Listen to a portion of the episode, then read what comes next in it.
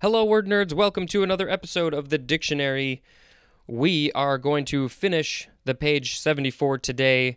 Uh, actually, that's a lie. We are going to hold off the very last word at the bottom of the page um, for the next episode because uh, it's mostly on the next page. Um, by the way, that is the word assize, which I mentioned would be at the end of this episode, but I didn't look ahead to see, you know, if it was finished on that page or not. Uh, so I lied about that. Sorry. The first word for this episode is assimilate. A S S I M I L A T E. It is the first form, and it is a verb from the 15th century. We are going to start off with the transitive definitions. 1a to take in and utilize as nourishment, absorb into the system. 1b, to take into the mind and thoroughly comprehend. 2a, to make similar. 2b, to alter by assimilation. 2c, to absorb into the culture or mores of a population or group. Mores is M O R E S. That's sort of a not a terribly common word to throw in situation like that. Number three, we have the synonyms compare and liken. Uh, now we have the intransitive definition. It just means to become assimilated. Assimilator is a noun. We have some usage information. When assimilate is followed by a preposition, transitive senses 2a and 2c commonly take the words to and into and less frequently the word with. 2b regularly takes the word to. Sense 3 most often takes the word to and sometimes the word with. The most frequent prepositions used with the intransitive sense are the words to and into. Did you understand that? Good. Now we have the second form of assimilate or assimilate. This is a noun from 1935 something that is assimilated. Now we have assimilation. This is a noun from the 15th century. 1a, an act, process, or instance of assimilating. 1b, the state of being assimilated. 2.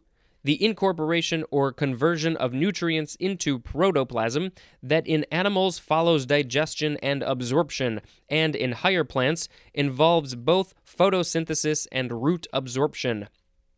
3. Change of a sound in speech so that it becomes identical with or similar to a neighboring sound, as in the usual assimilation of Z to, or, oh boy, of the letter Z to SH in the phrase his shoe.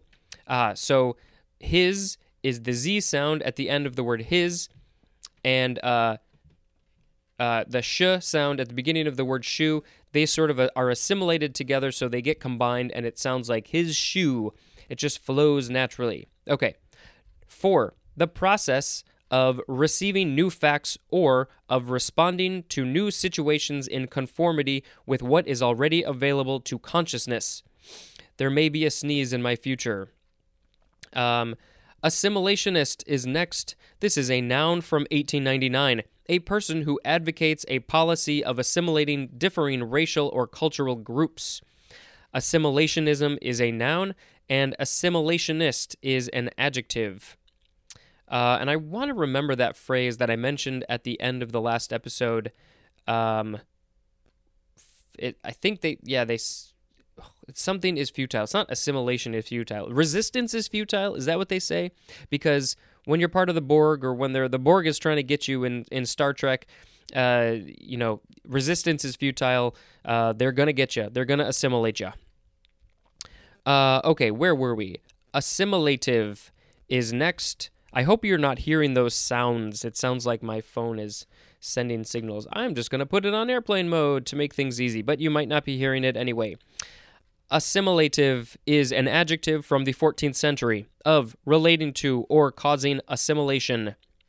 Next is assimilatory, and this is an adjective from circa 1847, and we just have the synonym assimilative.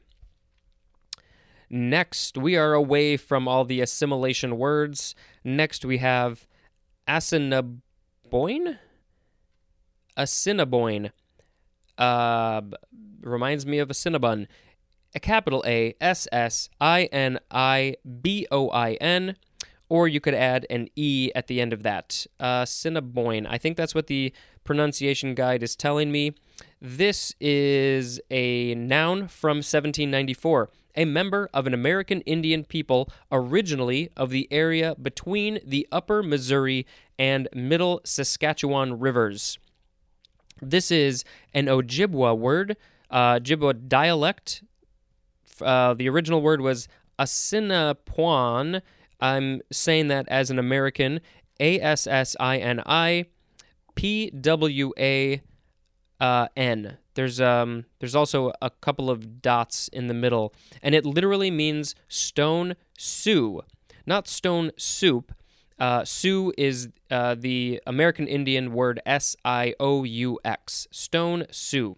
I wonder what what you know what that means exactly to them, because it's not uh, terribly clear to me.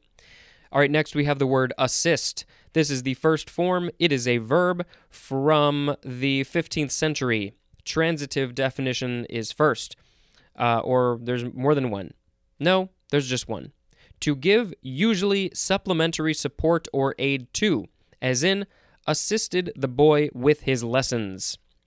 Now we have the intransitive definitions. One, to give support or aid. Assist, as in, assisted at the stove. Also, as in, Another surgeon assisted on the operation. 2. To be present as a spectator, as in the ideal figures assisting at Italian holy scenes. That is a quote from Mary McCarthy. The etymology says this is from the Middle French uh, assister, which means to help or stand by, uh, which is from Latin assistere, which is from ad plus sistere, which means to cause, to stand. And that is akin to the Latin word, I think it would be pronounced stare. It's spelled like stare, and that means to stand. And there's more at the word stand. Now we have the second form of assist. It is a noun from 1597. 1. An act of assistance. Synonym is aid, A I D. Number 2. The action as a throw or pass of a player who enables a teammate to make a put out or score a goal. Also, official credit given for such an action. 3. A mechanical or electromechanical device that provides assistance. And assistance is our next word. It is a noun from the 14th century, the act of assisting or the help supplied. Synonym is aid as in financial and technical assistance. Next is the word assistant. This is a noun from the 15th century, a person who assists. A synonym is helper. Also, it's telling me, a person holding an assistance ship. Assistant ship. That's a hard word to say. Assistant ship. Um, assistant is also an adjective. Next, we have assistant professor. This is a noun from 1827, a member of a college or university faculty who ranks above an instructor and below an associate professor. I was always confused about that. You hear assistant professor and associate professor, and I assume the definition for associate professor says one who ranks above an assistant professor but below a professor. Assistant professorship is a noun. Now we have that word I had trouble with assistantship. Uh, this is a noun from 1948. A paid appointment awarded annually to a qualified graduate student that requires part time teaching, research, or residence hall duties. Next, we have assisted living, two separate words. This is a noun from 1981 a system of housing and limited care that is designed for senior citizens who need some assistance with daily activities but do not require care in a nursing home usually hyphenated when used attributively, as in an assisted living facility. Um, I would um, update this, uh, maybe in the newer version of the dictionary, it is updated, but I would update this to also, in addition to senior citizens, I believe there is also assisted living um, homes for people who have uh, various uh, physical or mental. Um, I guess handicaps or disabilities would be the word. I don't know. One I know I don't want to use the the out of date word, but I'm honestly not sure what it is. So I want to be respectful. Um, handicaps might be the right. I don't know. Anyway, you know what I'm saying. Um, my my grandparents. Uh, yeah, I think all my grandparents live in uh, assisted living facilities. Um, they are they are not in nursing home. They can uh, mostly take care of themselves, which is great. Um, but you know they're in their 90s. Why am I talking about this? Um, all right, next we have assisted suicide. This is a noun, it's two separate words from 1976. Suicide committed by someone with assistance from another person, especially the synonym physician assisted suicide. Uh, I know in Oregon this is legal, and depending on the situation, I think this should be legal everywhere. Um, it's when when you know that you have a terminal illness and you are of clear mind and body, at least mind, I guess, you should be allowed to do this. If you know that your your physical state, your your life is going to be terrible because of the thing that you have, you should be allowed to do this and not cause strain on other people or more financial burden. Uh, I just don't understand uh, why that isn't in more states. All right, next and last word for this episode is assistive. A S S I S T I V E. This is an adjective from 1829, providing aid or assistance, specifically designed or intended to assist disabled persons. And uh, we have an example. It is assistive technology uh, assistive technology that that has made some lot of lot of what am I saying? A lot of leaps and bounds. I've heard of um, scanners that will read uh, various bills like currency, and that will then tell a blind person what that bill is. Uh, there's a lot of stuff like that. I guess cochlear implants would be assistive technology.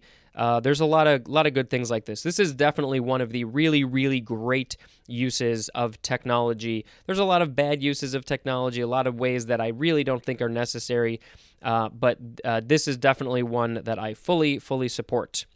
All right, that is it for this episode. We are going to move assize to the next episode. And uh, the word of the episode is going to be assisted living. No, uh, we'll do assist. Well, oh God, what do I pick?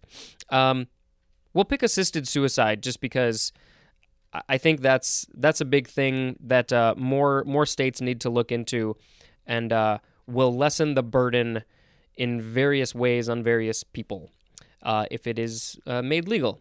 That is it for this episode. What a wonderful, positive uh, end point we had there. And uh, thank you for listening. Until next time, this is Spencer reading the dictionary. Goodbye.